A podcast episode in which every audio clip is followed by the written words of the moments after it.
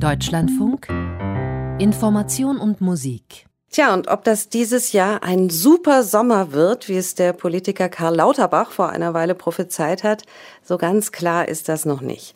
Sommer, Sonne, Delta. Ab heute gilt das Urlaubsland Spanien für das Robert Koch Institut als Risikogebiet, also auch Mallorca, die Lieblingsinsel vieler Deutscher. Vom Reisen abhalten wird das wohl kaum jemanden. Die kollektive Urlaubssehnsucht war ja selten so groß wie im Jahr zwei der Pandemie. Aber Ausnahmen bestätigen bekanntlich die Regel und der Schriftsteller Andreas Meyer ist wohl so eine Ausnahme. In seinem autobiografisch geprägten Roman Die Städte geht es ums Reisen und zwar als eine ziemlich unangenehme Erfahrung. Schönen guten Morgen, Herr Meyer. Grüße Sie, hallo. Ja, die neue Risikogebietsliste des Robert Koch Instituts, die dürfte Sie ja ziemlich kalt lassen. Urlaubsreisen sind nicht so ihr Ding. Das lässt sich zumindest ziemlich eindeutig aus Ihrem Roman Die Städte herauslesen. Was stört Sie so am Reisen? Mich stört am Reisen gar nichts. Also die Art und Weise, wie ich mich durch die Welt bewege, die hat sich eigentlich nie verändert. Also ich reise immer noch so, sagen wir so, wie zur frühen Studentenzeit. Wenig Ausland, Europa habe ich überhaupt nie verlassen. Natürlich keine Flugreisen. Äh, Gerade heute Morgen habe ich gedacht, dass ich mal in, in, in, Düsseldorf anrufen könnte beim Ürige und fragen, wie das da so ist, ob man da derzeit in die Wirtschaft rein kann oder ob man draußen bleiben muss und so weiter, was die Voraussetzungen sind. Aber das sind so meine Reisen. Ähm, mhm. Vieles habe ich festgestellt, geht nicht mehr, was ich früher gemacht habe. Was zum Beispiel? Äh, ein Beispiel wäre zum Beispiel Padua und die Scrovegni-Kapelle. Wenn ich früher mit meiner Frau unterwegs war, die Scrovegni-Kapelle in Padua, da waren wir vor 30 Jahren völlig allein drin, stundenlang.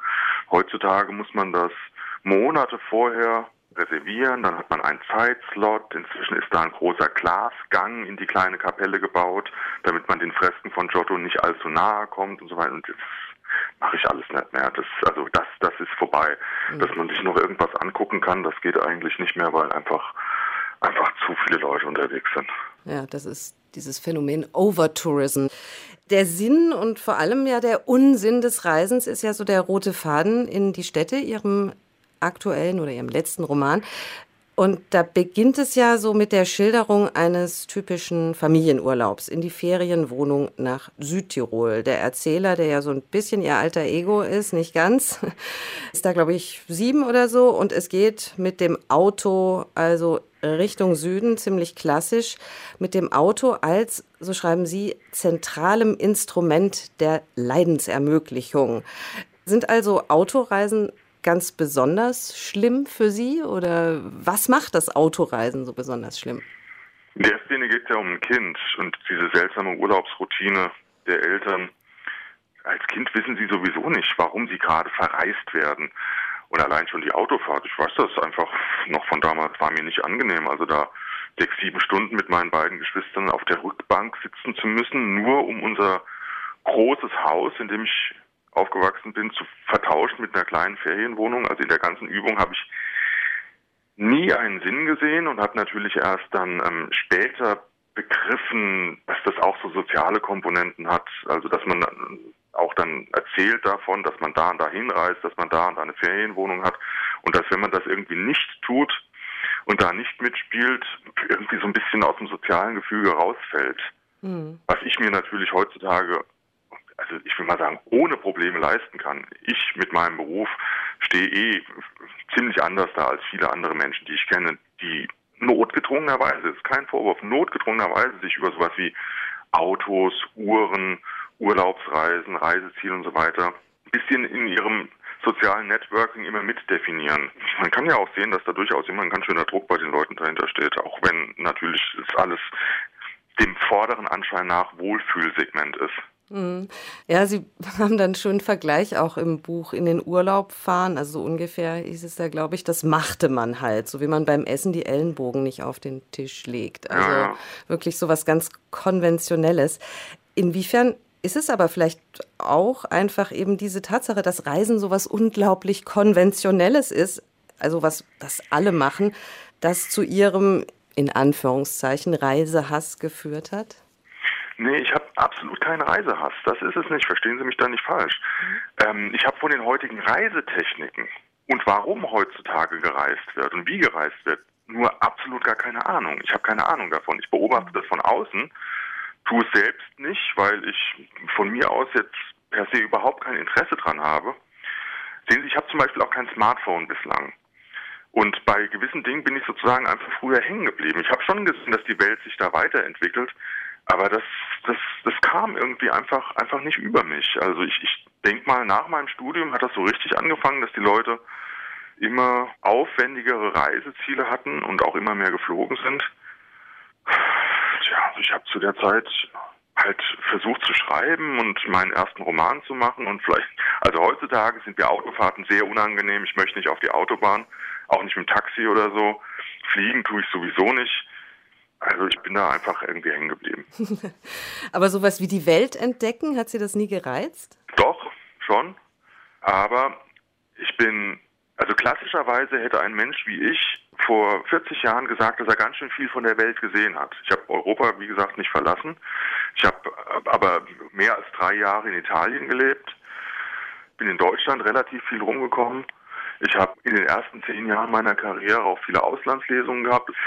Ich bin nach Argentinien zum Beispiel sehr populär übersetzt gewesen. Da konnte ich natürlich nie hin, weil ich ja nicht fliege und auch mit dem Schiff nicht fahre.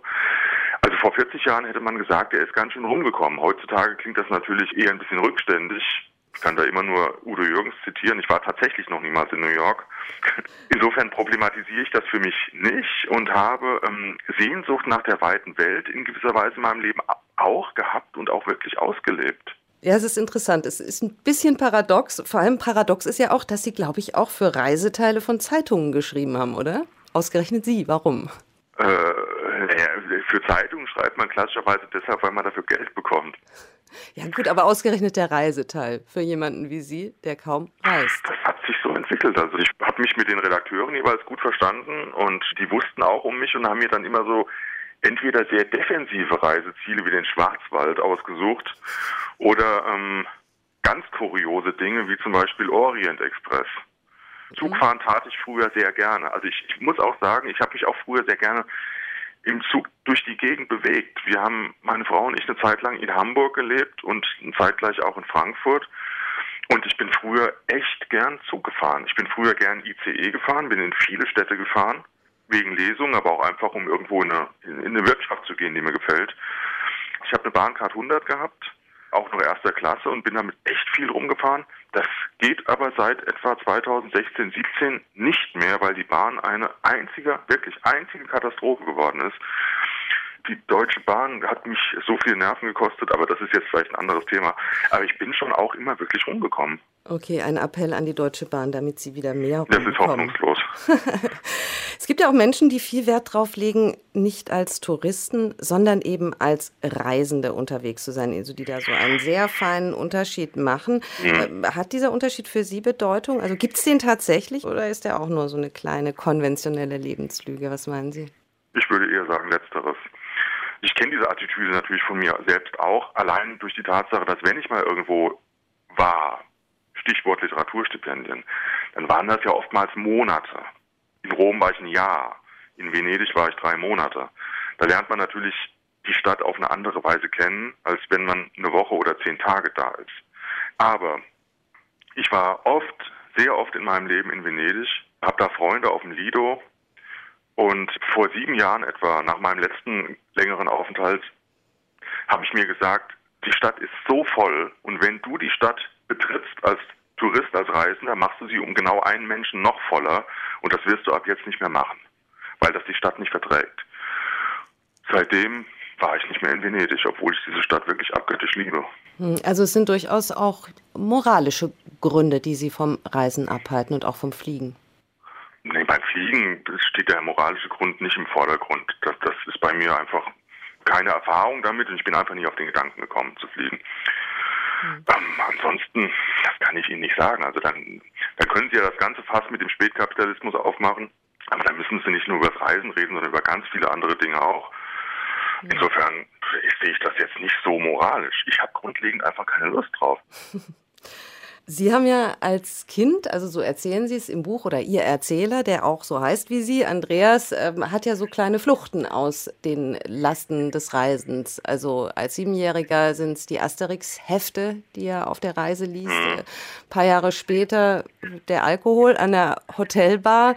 Sind das Fluchten vor dem Reisen oder Alternativen zum Reisen vielleicht? Das Lesen, ja, das Trinken? Ja, würde ich sogar sagen, Alternativen. Sie müssen sich vorstellen, ich, ich bin jetzt kein klassischer Arbeiter, der sich hinsetzt und acht Stunden am Tag am Schreibtisch sitzt. So geht das bei mir gar nicht. Lesungen gab es jetzt aus bekannten Gründen seit eineinhalb Jahren so gut wie gar nicht. Aber ich bin jemand, der sich ja, tagsüber Urlaubsstunden verschafft oder fast schon tagsüber auch immer ein paar Stunden richtig in Feierlaune ist. Also ich gehe nachmittags immer zum Dämmershoppen, so 16, 17 Uhr. Ich fühle mich pudelwohl, wenn ich in der Kneipe rumsitze vielleicht wohler, als sich viele andere da fühlen würden. Und insofern habe ich Tag für Tag echt immer auch eine große Entlastung. Vielleicht ist das ja bei anderen Leuten anders, sodass sie diese Entlastung Tag für Tag so nicht haben und es dann portionsweise sich verschaffen müssen. Meine Frau ist Professorin, sie arbeitet extrem viel und an ihr zum Beispiel sehe ich, dass es absolut wichtig ist, sich ab und zu mal zwei, drei Wochen zu verschaffen, wo dann bitte auch der Computer nicht läuft und so weiter. Mein persönliches Problem ist das nicht. Also ich komme gut reguliert durch meine Monate und Jahre. Und durch ständige tägliche Kurzurlaube. Ein glücklicher Nichtreisender. Vielen Dank, das war der Schriftsteller Andreas Meyer. Die Städte heißt sein neuer Roman. Im März ist er erschienen, nicht mehr ganz so neu. Und wir haben gesprochen über Lust und eher Last des Reisens. Vielen Dank. Ich danke Ihnen.